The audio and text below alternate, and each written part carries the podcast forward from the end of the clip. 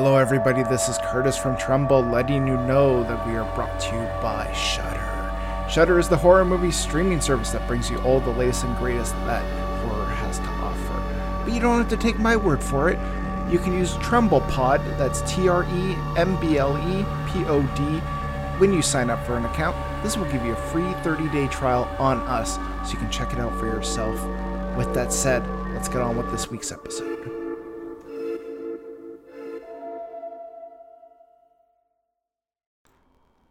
Everybody. Welcome back to Tremble, the horror movie podcast. Third time's the charm. trying to record this episode, but you know got it working.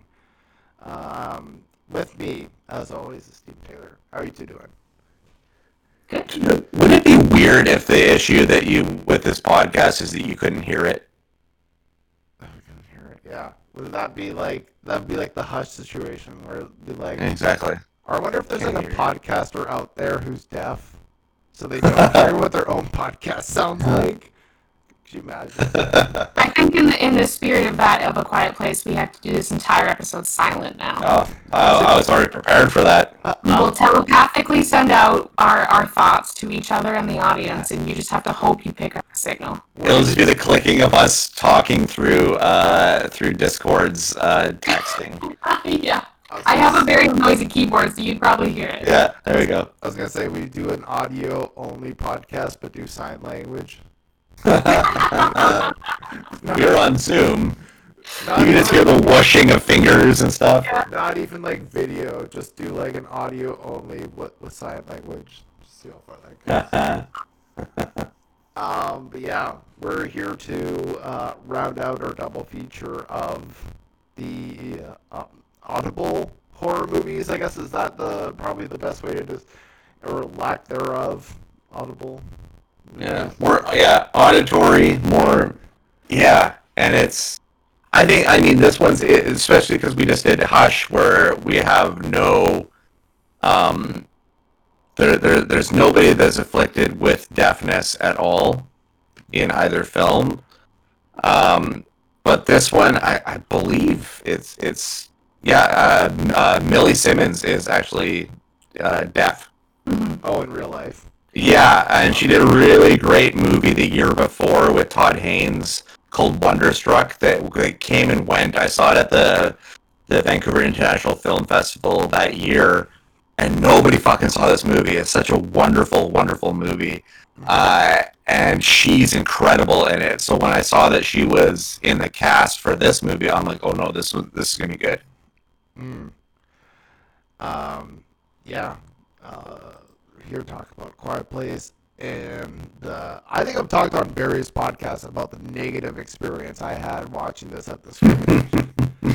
and I feel like at this point it's just a meme at this point. But um, yeah. Uh, the official summary of A Quiet Place. A family struggles for survival in a world where most humans have been killed by blind but noise sensitive creatures.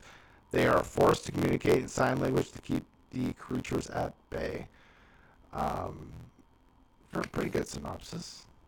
Also, the creatures in this movie, I feel like the the effects for them were really well done. Mm-hmm. Like, it looked really Yeah. real. Which was cool. Yeah. Yeah. No, I, I I do like the, the the work on them. Even though to me, if I'm being completely honest, it seems like somebody just looked at a bunch of pictures of other cool monsters in horror movies and was just like, let's pull this, let's pull that. Like it, it seemed very like very much like a combination of like the Demogorgon and the Cloverfield monster. Um, so maybe not points for originality, but it gets the job done. Uh, I Like a crawl, crawling Slender Man, kind of. yeah. Like it's not even like the worst thing about in this movie, but like it, it does oftentimes feel like, oh, okay, that's kind of interesting that like there's some similarities there in the monster design. But who knows? Maybe in 2020 or 2021, you know, we just have a hard time designing monsters.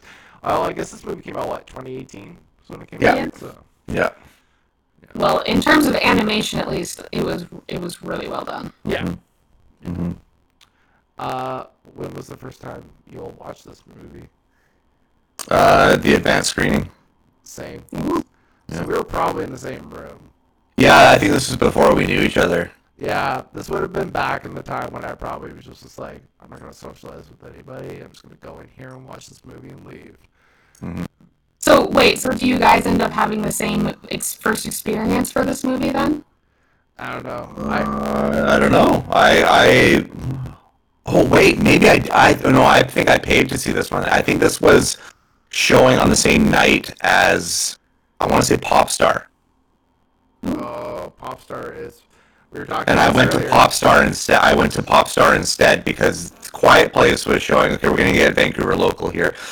A Quiet Place was showing at Scotiabank in the AVX theater, hmm. and Popstar was at International Village. So I went to International Village instead, which is right on the SkyTrain route, right? So Oh wait, yeah. So I saw I saw Popstar, and I believe I saw Popstar instead. Quiet Place came out 2016, or no, uh, Popstar came out 2016. 2016. Okay, so it can't be that one. You can't use Popstar as an excuse, Steve. Okay, it was something else. I saw something else in, instead. I, I, you know, I know that that there is that reality as like film critics that like sometimes you have like three movies and you have to choose one, Mm-hmm. and I always feel like I choose the one that has the most hype going in, and then I always choose wrong because of, it's like the worst one. I'm like, why? Um, but uh, yeah, no, I did see it at the film screening, and I just distinctly remember there being like a bunch of people talking and chewing popcorn. Again, I've told this story before countless times, but like, it just was such a weird experience because like I get what they were going for with like a lot of the silence in the movie, but it just got undercut by like all these people just being like, uh, "You want to go to Earl's afterwards, get a burger?" And you're like, ah, "Shut the fuck up!" Like I need one of these monsters in the theater to like just hunt you down and shut you up. Like, just please. Um, Imagining one of those monsters like wearing a Cineplex uniform now or something. just snarls at them when they take out their phone. They would hire the they would hire the creatures as the manager though. They wouldn't hire them as the movie checkers. No. So the movie checkers would come in and be like, "Do you want me to bring out the manager?" And then that's when it gets. I'm so glad. I, I definitely didn't see this in theaters, which I feel like was was good for this movie. Like this movie or any movie where it's required to be quiet. Yeah. Like I like you're you're putting too much trust in other people seeing it in theaters. No, 100%. Uh, you know, we can't trust people to put masks on. We can't trust them to be quiet during a quiet place. Uh, and not just, you know, this was my first time rewatching the movie since I saw it in the theaters, and I actually enjoyed it quite a bit more um, it, within the confines of my uh, place. But it, it is interesting that, like, it, it is a movie that, like, obviously was theatrically released and all that, but I feel like watching it theatrically is not the best way to watch this movie. Um, yeah, what about you, Taylor? What was the first time you watched this movie? I want to say it wasn't right when it came out, but I want to say it was on a streaming service at one point, fairly soon or sometime. That I I watched it on like Netflix or something like that.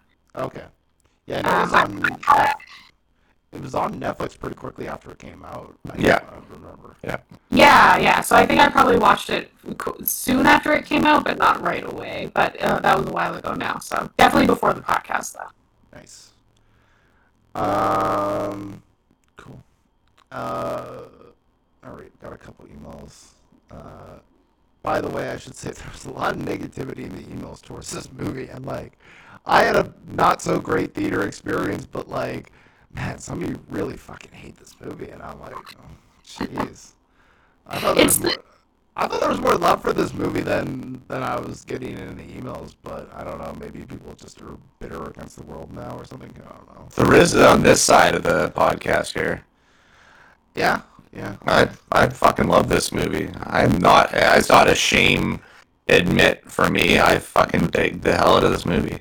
Yeah. I think, yeah, it's like people, because especially going online, I always kind of check websites, I read TV tropes and things like that just to kind of see what people say. And so many people had issues with the nitpicky things about mm-hmm. monsters, about certain scenes, I guess, where it's like, oh, well, they made these moves here and blah, blah, blah. And like, there's I guess little inconsistencies like that that if you care about that stuff uh, might become a big deal to you. Um, and going into this movie, there are definitely some things that stick out to me, but I I don't know. Uh, there are some movies where that kind of stuff really bothers me, but for this one, it didn't. For this one, I think the story and the characters are way more front and center than the intricacies of how the creatures work and how the monsters work, and that just doesn't seem to be the point. And so I'm able to kind of look past more of that stuff, maybe. Yeah. Uh, but it does seem like yeah, internet internet people who love lore have problems with this movie because there are just there are like inconsistencies, I guess. But it's like it's not like they it's not like they plan to create this entire race of creatures with all the you know fleshed out kind of like that. You know, it's just like a, a basic premise, and you kind of have to you kind of have to buy into it a little bit, maybe. Yeah. Yeah. Um. Yeah. No. It. Uh. It definitely. I like. I have some issues with this movie, but like, I feel like some people really have like gone through the fine tooth comb, just like picked apart everything, and like, I. I. You know, I'm probably not as hot on this movie as you two, but like. I I still am like some of these were like really extreme, and I'm like, okay, like chill, dude, and we'll move on. But I'm fucking worried now. let, let, let's read this email. Caleb says this movie will be a tough one to choose the dumbest decision. Having a child during an alien invasion. How do people have electricity? What do generators make noise? So many plot holes in this movie, Caleb. Uh, this is probably the shortest one I could find that pointed out the plot holes. The rest of them are all like a paragraph or three or five long. So Hold, okay, hold, hold, hold on. The number one on there was having a child during this whole thing. You're telling me that you're not, you're not, you, you, you as soon as this happens, we're not going to get down anymore. That nobody's going to get down anymore. I mean, That that that you know what I mean? Like like like I, I'm sure the number one goal they had was to make a baby, right? Because that's the only reason you have sex, right? Well, like, okay, wasn't like when they find out that she's pregnant, like, it's not exactly a joyous moment for them. No, So they, they No. realize, like, no. oh, yeah. So you could say it's a dumb decision. I don't know if it's a plot hole or anything. Like, No. I, you know, And it sets up a fucking badass scene that's going to be on Emily Blunt's highlight reel for the rest of her fucking career. Because that scene is fucking awesome. Mm-hmm. It's fucking awesome. And it's so ballsy. And it's like, I mean, and it's so well shot by Krasinski, who know, like, him and the cinematographer know how to shoot Emily Blunt so well in this movie, like, consistently. Mm-hmm. Like, her fucking hero shot where she pumps the shotgun and stuff. Like, oh, come on. The fucking stairway scene where she steps on the nail. Ah, so well constructed. Like, there's so much great shit about this movie. speaking of- Also, like if you when you find out you're pregnant during an apocalypse, there's not a lot of ways you can take care of that without also potentially killing yourself, like Yeah. in that scenario. So you're kind of you kind of have to weigh the options. You know, it's it's hmm. it's a different. I will agree though that if if for some reason it was their choice to have a child, then I. I, it's hard to say though because they definitely paid for it with the scenarios and, and shit that they had to go through at the end of the day. Yeah. yeah. Let, let's let's try not to prop up the patriarchy by calling a pregnancy a dumb decision. Yeah, I was going to say, Caleb, ask your parents if they think you're pregnant. well, they me during a, a post-apocalyptic event. Well, and There's also multiple babies in The Walking Dead, and nobody has issue with that. human life always has to go on too, you know. yeah, you know, that's what makes us human. hate to tell you, Exactly. Caleb, but sometimes you have sex and sometimes kids happen accidentally. You're like, what are you going to do, right? Like, And I know we're projecting a little further here, but this baby is the main plot point of A Quiet Place Part 2. yes, A Quiet Place Part 2, Baby Harder. Starring Cillian Murphy, let's not bury that lead at all. It's got Cillian Murphy. It's got my money immediately. Yeah. Uh, maybe they'll touch on the sequel a little bit, but I am excited because if anything, I want to see more of the human component to the story of like, You know, like when you look at uh, well, a, game like The Last of Us, which is very similar to Quiet Place in a lot of ways. Like, it's not just the creatures that are the villains; it's the other humans. So, That's the driving force, and I, I think the driving force of this movie is the human element, just within the microcosm of this family mm-hmm. and tragedy they've gone through. Like that's the horrible thing is this movie sets up like their failure in their own heads as parents. So Yeah. maybe the maybe having a second child is where they see their redemption. Unfortunately for him, he will never get to see that. But he's played his part. and He knows he's played his part to protect his family. Ugh, that scene.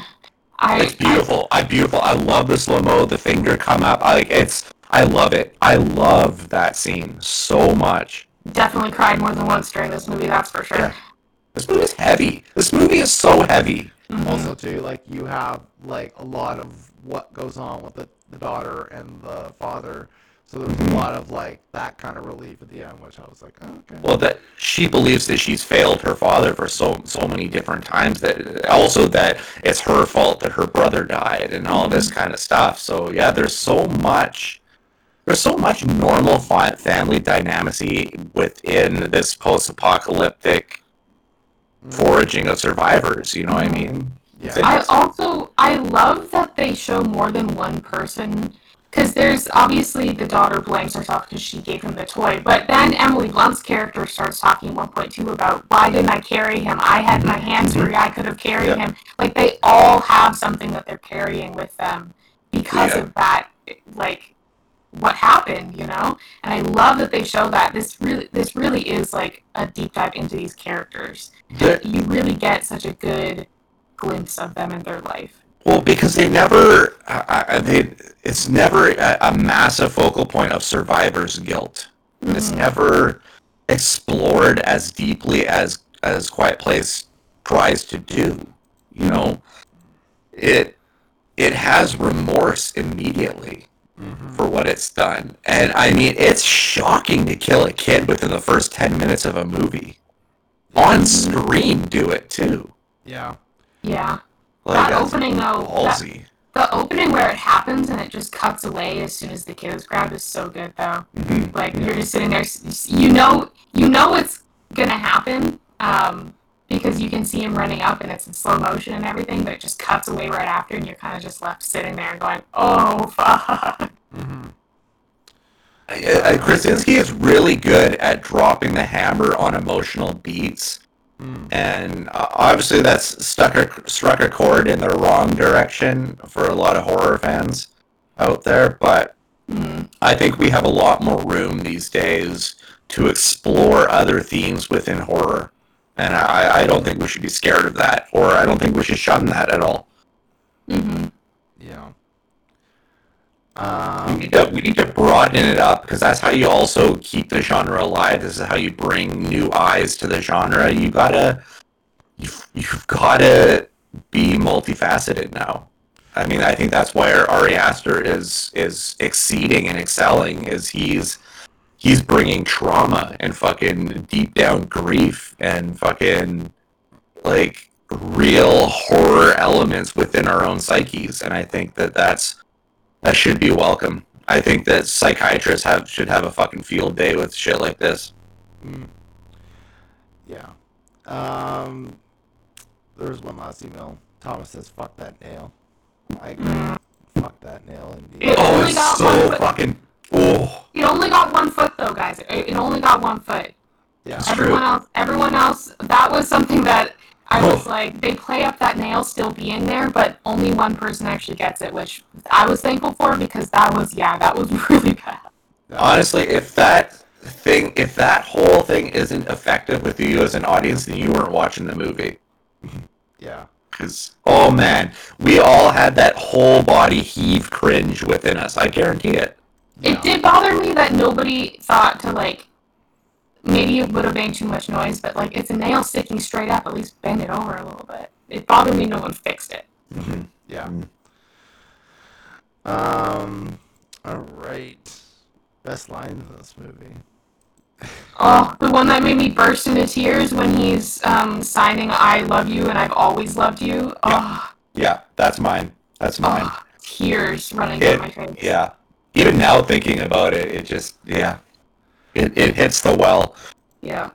Yeah. Also because I love I love like I, I I started this episode by by praising Millicent Simmonds and I will again because her eyes hmm in that sequence because she does so much with just simple simple just facial expressions in this movie that are just man because this girl's gonna get an oscar eventually in her her life or or uh, fucking screen actors or something she's gonna be celebrated at some point Yeah. and it's just it because she already at a young age has simple nuance under control so I, I I'm, I'm excited for her future I mean, not really a quote or a line, but when they like scream by the uh, waterfall, is always pretty nice. Mm. Oh yeah. another cathartic moment right Yeah.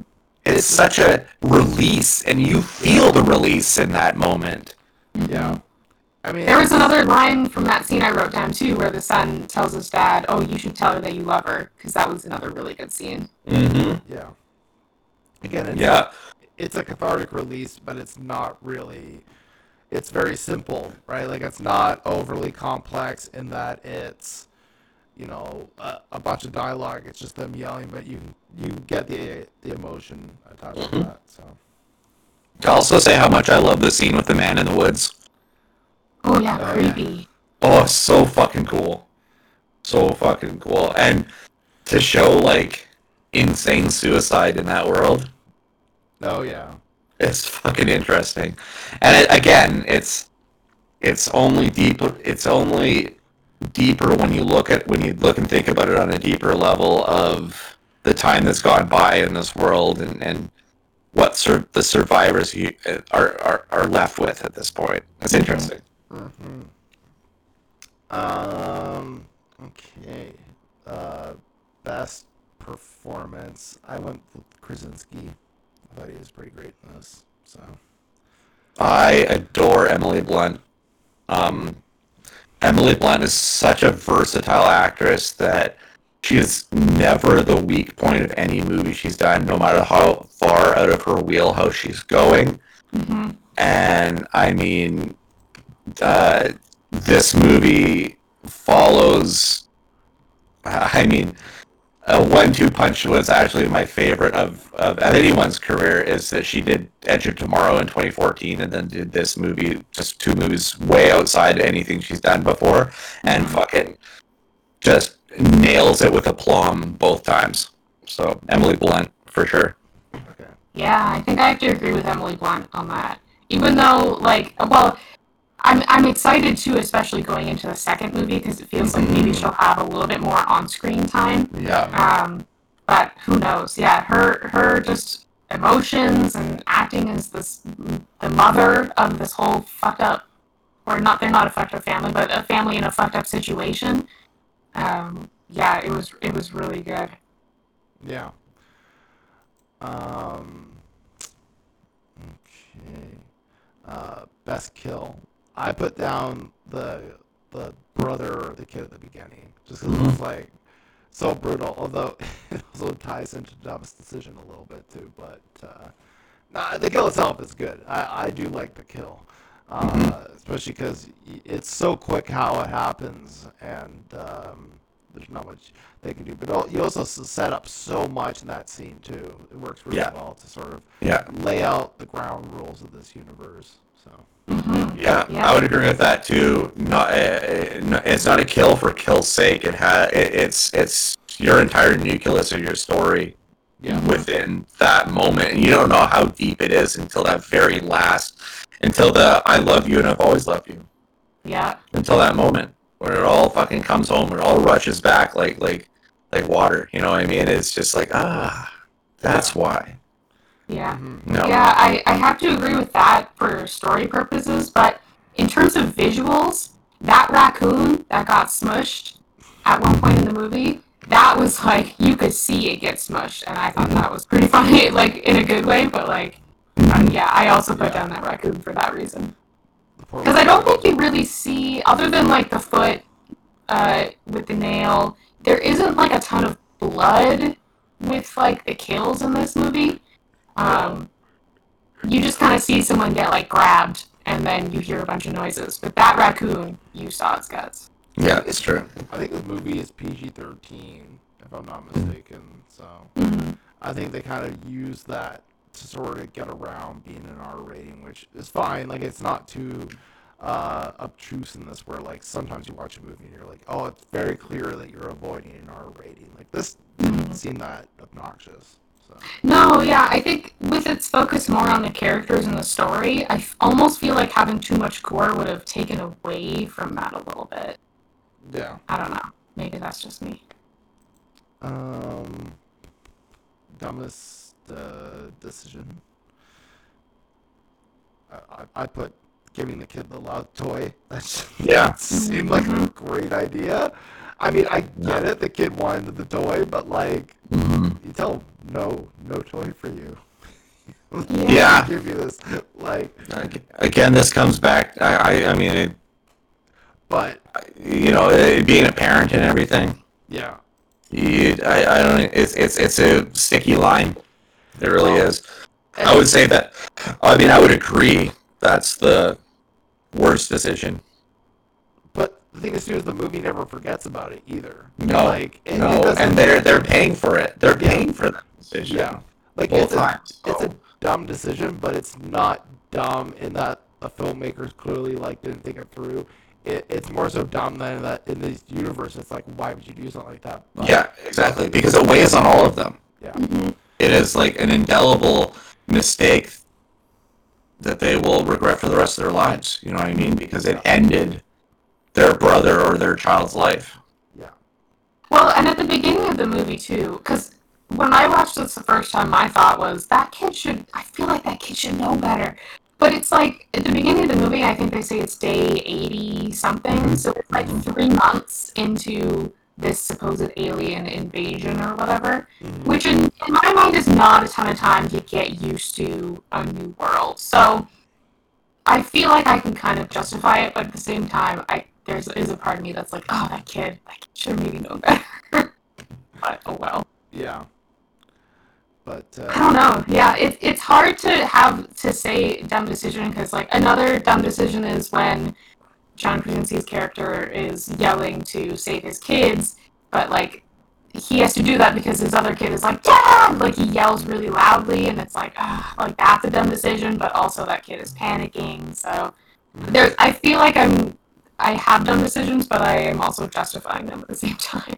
yeah, yeah, no, uh, it can be dumb, but still have an impact on the story, which is like kind of why like, it's not dumb in that it's a plot hole. It's more so dumb in that like, yeah, for this one Yeah. at least, it's not a good call, but. Yeah. you know, in her mind too, she probably was thinking more simply like, "Hey, this will help out. This will make this child's life easier." She probably, you know, like many other kids, probably didn't think through the repercussions, right? So,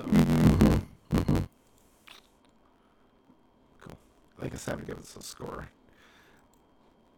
Uh, Steve, why don't you go first? What are you gonna give this a score of? Nine out of ten, baby. I I fucking love this movie. I don't care. It's not a guilty pleasure. It's not. It's you know a really good um, gathering of actors at the top of their game. Um, Krasinski debuting into a genre that, uh, from a large, from what I'm hearing, I guess that he had no business doing, uh, and, and made a really effective horror film. Um, and, and there's a broadness to this that I love. There's an emotional vein to it I love. And I mean, just to give, uh, there's this thing on IMDb that really, just blows my mind about it. Just, just the caliber of actors that are working on this. So in the bathtub scene with El- Emily Blunt, that was all done in one take. And according to John Krasinski, as soon as he said cut, she fell out of character and was like, "Oh, so what's everyone having for lunch?" And if you know this scene, like, holy fuck. Because that, like I already said, that's one of the best scenes in the movie. Yeah, Um, and, uh, I mean, it's really cool when we have that caliber of talent doing a film, the genre that we love. Um, and I, I think it's unfortunate that Quiet Place is looked on. I, I didn't realize it was looked on so shittily as it as it is from from the feedback that we've gotten before. So I don't know. It's yeah. I think it's you know always a case of there's always when the movie came out there was a huge positive like amount of thoughts and reviews of the movie and now I think people as with any movie over time people are more critical of it and you know it goes for a lot of movies like it's once the movies have been out for a while and everyone keeps saying, "Oh, this movie is great," either whether they do it to be contrarian or they do it because they're actually just being overly critical, people will find ways to basically rip apart a movie. So, because yeah. I was even looking at like the Rotten Tomatoes and Letterboxd scores for this, and like on Letterboxd, I think it's averaging like a 3.3 out of five, like which is not that high. Like, you know, it, it's just interesting. Uh, not to get too like meta into it, but you know, some people really love to just be overly analytical on this movie. Yeah, yeah, three points like that does seem really low for me because even other movies that have not necessarily gotten everything right about the creatures or had little plot things, like I feel like th- this movie has other things to offer that make it good despite that. I guess. Yeah. But I mean, I don't know. Like I know around the time too, a lot of people were talking about Bird Box was coming out, and that movie is just not good. And I know a lot of people who still link these two movies, like A Quiet Place and Bird Box, too, because they're they came out think in the same summer, same year, and they basically have the same premise but slightly changed. Um, and A Quiet Place was great, and Bird Box was just not just not good. It was just not good, in my opinion, at least.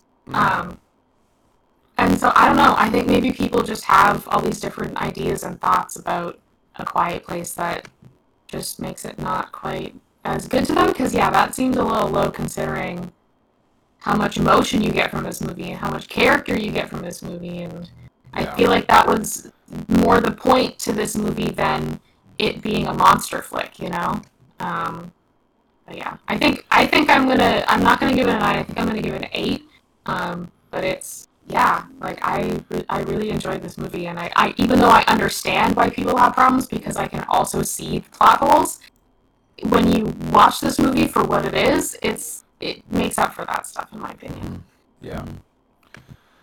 Uh, I'm gonna give it a seven, and I know I just said wow three. Well, actually three point seven on Letterboxd, but presumably that means there's people who are less than a three and a half or a seven out of ten. So, mm-hmm. to me, it. I think Krasinski has a pretty strong debut, but I also can see where he he needs a little bit more time to develop refine his style and I mean, here's the thing: we have first-time directors that like are nowhere close to as good as this, but eh, just like a lot of other directors with their first time debuts as directors, like I, I think he's got some room to grow, and I think, you know, even looking at the trailer for A Quiet Place Part Two, like I can see how that's already shaping up to be a better film than this. You know, he learns his lessons, he applies some new ideas, and hopefully it'll make for an all-around better flick. Uh, I don't really focus too much on the plot points or, the plot holes in this because if you want to do that, you can do that to any movie. But. I think for me, it's just more so that like there are some directional things here that are great. There's also some things that could be worked on, and I think uh, it'll be interesting to see, you know, what kind of lessons he's learned from this movie and what he applies to Quiet Place 2. Um, you know, if I ever got the chance to interview him, I would ask him that. Just be like, hey, like, what did you learn from this? What were your, you know, what were your big takeaways on what you could improve? Because I feel like there's got to be some things that he's he's going to improve on. So, but you know, it's not a bad problem to have. You know, I think considering how strong of a debut this is, it, there's still, you know, he's got some room to grow. But I think either way, it's going to be exciting to watch what he does from a directorial standpoint. You know, if he does decide to keep with this, I think they said A Quiet Place Three is going to be a different director. Mm-hmm. Like they're kind of taking a step back, so I don't know. I'm kind of curious to see where he goes in terms of his directing uh, career. But uh, yeah, for now, I'd give this a seven. I don't think it's it's the strongest film, but I also don't think like a seven's not bad either. I should preface like seven out of ten is like you can still watch this. This is still worth a watch. So I, I hate to be this dude. This is his uh, third movie though. is this his third movie? Yeah, he did brief he did brief interviews of hideous men in 2006 or 2008, uh, which is an adaptation of a David Foster Wallace book, and then he did he did the Hollars uh, two years before this one. Okay. Yeah. Well, room to grow. Yeah, but like, still, you know, kudos for him for getting into this genre. Um, yeah, because yeah, apparently people aren't very forgiving. if you want to, it's the, there's just so many gatekeepers. I just don't know. I it's such a hard thing, even for a fledgling horror fan to be like, I'm now into horror now, and they're like, then you have all these people like, really now, really, Pff, why, Pff, why? yeah. You know, it's like, what the fuck does it fucking matter to you? So gatekeepers, go fuck yourself. That's my message today. Yeah, you know, and I'm not ever gonna say like, oh, you shouldn't, you know, try horror or whatever, because I think it's great that he tr- he did it. You know, obviously he has a lot of great ideas. Um, but yeah, we'll, we'll wait and see what uh, Quiet Place Two, which I still remember getting the invite to that screener only for it to be reversed. like, Yeah, yeah. I think like literally the day before I was set to go see it, I got the invite rescinded. So, you know, I'm still waiting to see it. And here's the thing, like, I, I'm excited to see Quiet Place Part Me Two. too.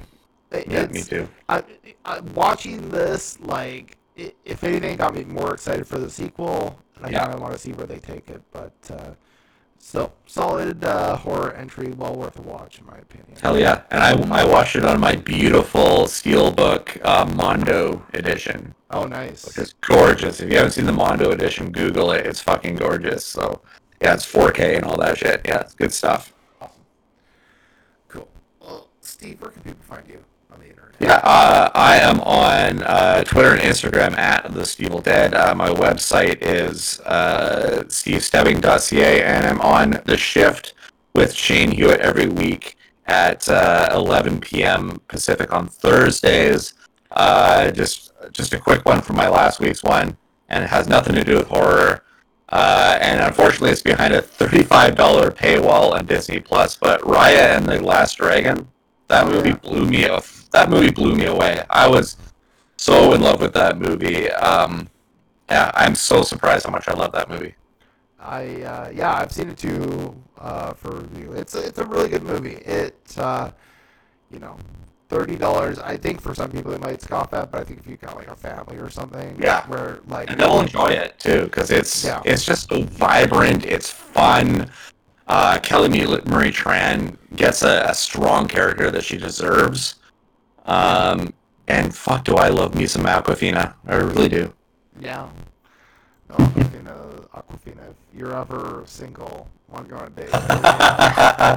that she just uh, her New Yorker style just constantly has it has me in stitches. I mean, if, if you haven't seen Nora for, from Queens yet, her series that was on uh, Oh. Comedy Central, that show was fucking hysterical. oh yeah, it's on uh, Crave here in Canada. I've been meaning to watch. Yeah. it. Uh, So worth it. So Okay. worth it. I've been going through uh, Chappelle Show. Uh, Ah, nice. which Nice. is it surprisingly holds up quite a bit actually it's like still funny decades later so You should track down. It's not that not not really related with it, but it's something he did when he was taking his break that ended up being permanent. Uh, and it just turned 15 the other day. Uh, Dave Chappelle's Block Party. It's a documentary about a um, a concert that he organized, and then uh, totally relevant to movies that come out recently. Fred Hampton Jr. is in it. He's one of the guests on it and stuff. And for anybody that hasn't seen Judas and the Black Messiah, like holy fuck, watch Oh. that movie! Oh my god, that's my number one movie this year so far. yeah it's the best movie this year by a long shot uh, So fucking good. Oh my god, so good. Shaka King, that like that is a, a director I will watch anything. Now he's like uh, it's like Boots Riley when Boots Riley made uh, Sorry to Bother You. I was like, I will follow you anywhere. This guy is another one of those directors. yeah the movie does a great job of blurring the line between antagonist and protagonist. Mm-hmm. You you feel sympathy for everyone involved, and you don't Yeah. really know who is the real bad person. Well, I mean, I guess at the end you kind of know who the bad Yeah. person is, but it's not who you would expect. Uh, it's- a really great movie. Yeah, well, and uh, Daniel Kaluuya is a uh, Golden Globe winner for it now, um, and well deserved uh, for playing Fred Hampton. Uh, I don't think anyone's. I don't think enough people are talking about Lakeith Stanfield in that movie. Oh, Who's yeah. holy crap, so good, Yeah. so good, and even uh, Dominique um, Fishback, who plays uh, Fred's uh, wife in it, she's also. Oh my god! I, I mean, talk about a, a- an actress that the camera loves. Yeah, I, w- I would put her name for sure. yeah, in there, yeah, for sure. Uh, there's also Moxie too. Go watch Moxie. I yeah, I'll, I'll leave that one for you. I, I did not like that movie. I, I, I enjoyed Moxie. I thought it was like uh, maybe it's not as creatively inventive as it likes to think it is. yeah, I, I think so. I, I love its message. I don't love its execution at all. Yeah, but that's on Netflix. I, I, I actually enjoyed it quite a bit. Uh, Patrick Schwarzenegger once again loves playing the asshole. Uh, Holy crap, does he ever, eh? yeah, I think he Holy might be on the verge of being typecast, but you know what? I'm also okay with it too. Okay. Daniel isn't real is still incredible. Yeah, no, Daniel is isn't real. Is amazing. Hey. I would love to put this out here right now. I would love to eventually to talk to Adam Egypt Mortimer on this show. Now that we've had Caroline, I think that we can we can open the door to anything at this point. Yeah, I would love to talk to Adam, especially about Arch Enemy. If anyone hasn't seen it yet, it's such a fucking cool movie. asking about holidays. Uh, Yeah. that's a movie that people either love or hate. Oh, that's a movie I think I've actually seen, which is There we go. I love those anthology ones though. I- They're I do too. They're never like hundred percent that great because there's always a couple in that you're like that was stupid, but like I still love them. Unless you're a movie called Southbound, where every piece of it's just like this new, delicious piece of fucking dusty horror. Yeah, That sounds dope. I haven't seen that one yet. Southbound's fucking great. One So one that um st- I, I think it was in one of the ABCs of horror, but there's one short where it's like um a mom who has a fully grown son still in her stomach that she's Mm-hmm. like giving birth to. My husband briefly saw that scene as I was watching it, and he still to this day will not let me live it down that he accidentally had to watch that scene over my shoulder. So That's funny. I think if if if you can say horror is effective, then that definitely was. There we go. Yeah. Uh, for those questioning it out there, Southbound in Canada is a, rel- is available on Amazon Prime, Hoopla, and Shudder. Yeah. I saw for our next recording that uh, Scanners is on a streaming service called Mubi, and I've Yes. never heard of the service before. But part of me is like, I know now that I'm like out of the game when like I don't even recognize half these fucking streaming services. Like, what the fuck is Mubi? But Mubi is almost a Mubi is like a high level like cinema type thing. It's almost like hand in hand with the Criterion Channel type thing. oh, okay. Which is so funny because it reminds me of the fake fast food chain from the Clerks franchise. yeah. Yeah. which is now which is now mobile. The uh, Kevin Smith's taking it on tour. You can get a Mooby burger. Uh, I think it's in Vancouver this month, or already has been, or like the 13th or something like that. So Oh, I'm movie disappointed. I really want one. I just just so I can just have a picture of me with a Mooby burger, being the ultimate Kevin Smith fan that I am. I feel like a movie a Mooby burger uh, a Mooby burger is probably just gonna taste like piss and flies though, isn't it? Depends who makes it. it? Anyways, Taylor, where can people find you on the internet? um uh, tangent. yeah I kind of I kind of forgot we, were, forgot we were doing this part. Um I'm mostly on social media. I say mostly. I'm never on social media. I plan to be at some point uh, in the future when I'm doing more stuff, um, which is in the works. And if I ever post any updates about projects I'm working on, it'll most likely be on my blog, which is circeanic.home.blog. Nice. I'm over at drinkrenews.com. I'll I'll tout it again. the movie commentary we did for Uncle Peckerhead is amazing. It's so much fun. Um, cool. Well, until next time, everybody. Bye for now.